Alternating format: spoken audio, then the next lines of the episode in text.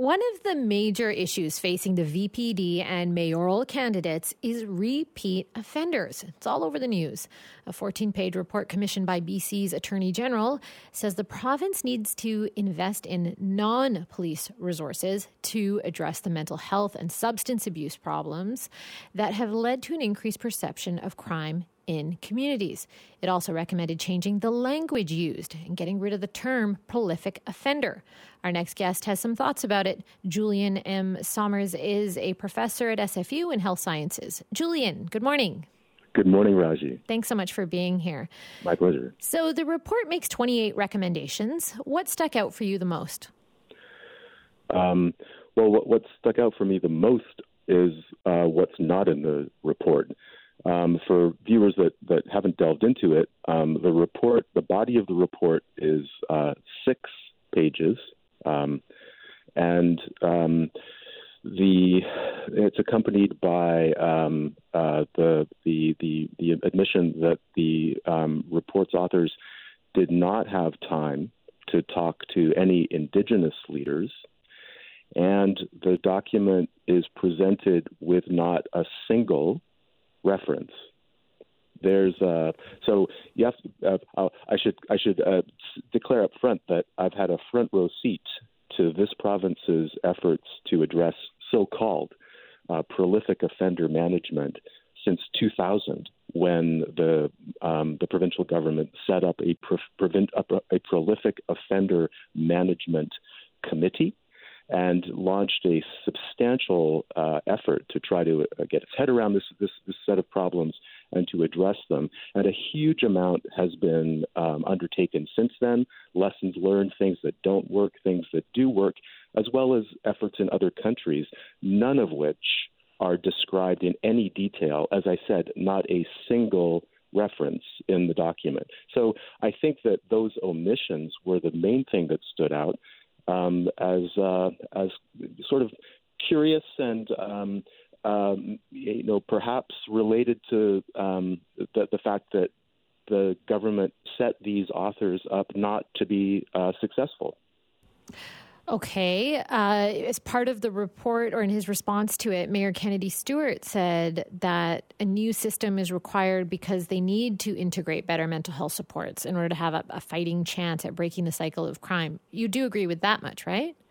Well, I agree with the statement, but the but the mayor's statement is is is starkly uh, um, contradicted by his own actions. Uh, only a couple of months ago, he um, uh, resisted um, the uh, uh, the the opposition of neighbors in Kits um, to a 100 plus room SRO in the middle of uh, basically on a postage stamp near Broadway and Arbutus for people who are homeless, struggling with addiction, struggling with mental illnesses, an SRO with a consumption site and no mental illness related resources that would help people reintegrate.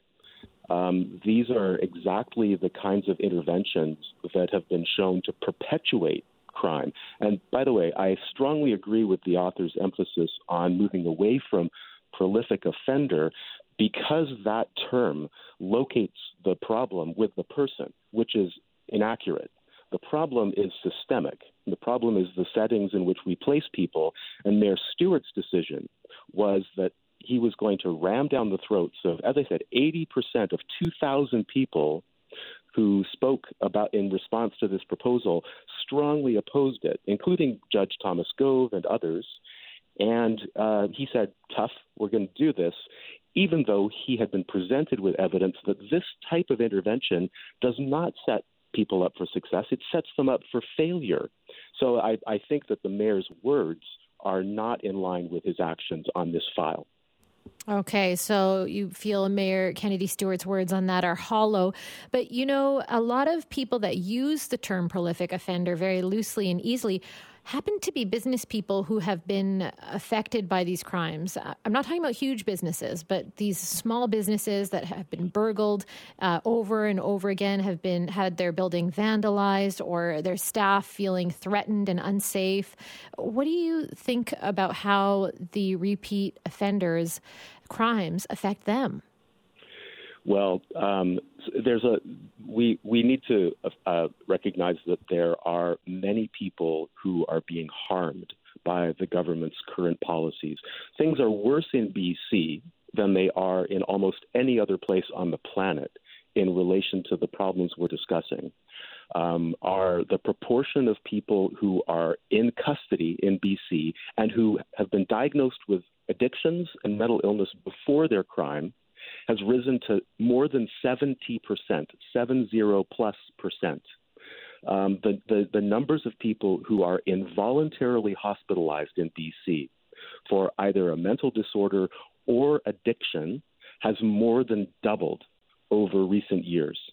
There's uh, and also BC among across the entire country during COVID suicide and thoughts about suicide are more common and have increased more in BC than in any other province. So we are in a very worrisome environment.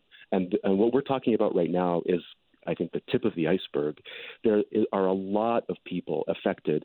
Businesses have been immensely frustrated. I've spoken with business improvement associations, urban mayors, and, and, and, and business leaders working with them.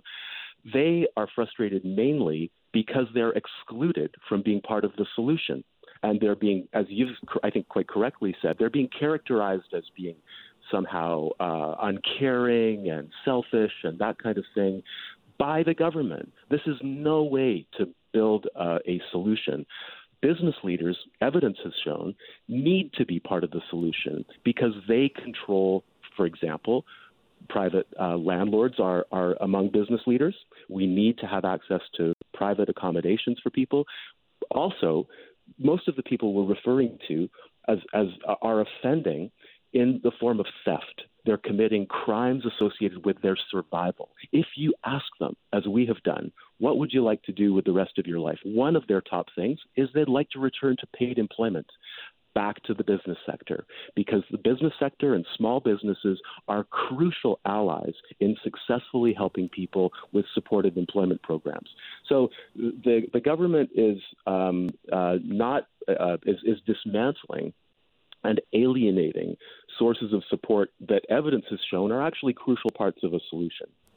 Yeah, you just made a mention there of how business was not included in the report. We don't have loads of time left, but Julian, I wanted to talk about how your research group has determined that some interventions don't result in much change, while others do create a huge reduction in future offending. So I would like to hear from you. What does work in our last minute here?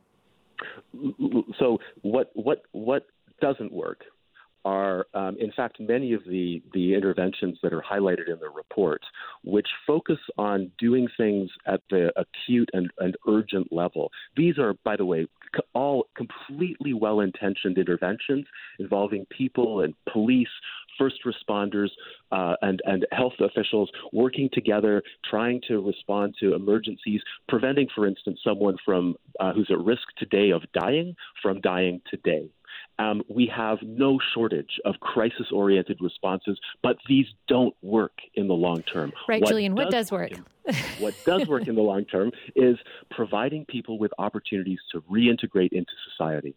And that has been shown to not only reduce crime by more than 70%, in fact, the figure is 71% less crime in a randomized controlled trial the highest quality of evidence we have available to us, 71% reduction in convictions by providing people with what they want, and evidence shows that it costs the same. It costs the same to implement the intervention I'm describing as the status quo. It's it's remarkably expensive, fifty-five thousand dollars per person per year on average to support people in this province while they are chronically homeless.